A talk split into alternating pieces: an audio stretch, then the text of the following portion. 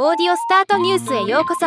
ロボットスタートによる音声業界の最新情報をお伝えする番組です。フォーブスにて AI を活用したポッドキャスト広告についてのコラムが掲載されました。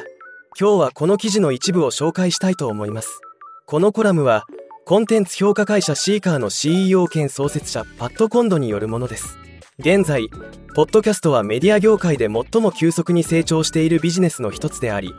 世界中で4億6400万人以上のリスナーがいます。ポッドキャスト広告収入も2022年から2025年で2倍以上に増加すると予想されており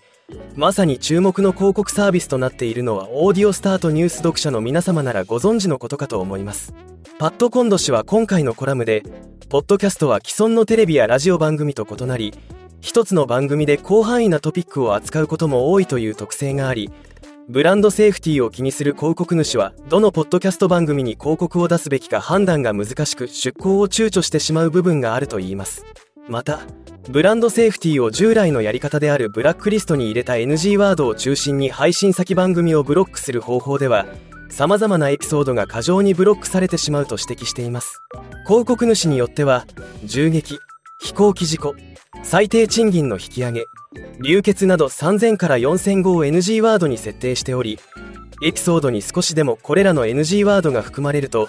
価値のあるポッドキャスト番組であっても広告を出さないということになってしまうというのはちょっとやりすぎな気がしますよね。この問題を解決するのが AI を活用した礼儀正しさをベースとしたブランドセーフティーの考え方です。パッド・コンド氏は具体的には AI を使って文脈に応じて単語の意味を理解しその番組が広告主にとって安全で受け入れられるものなのか非常に物議を醸す危険なものなのか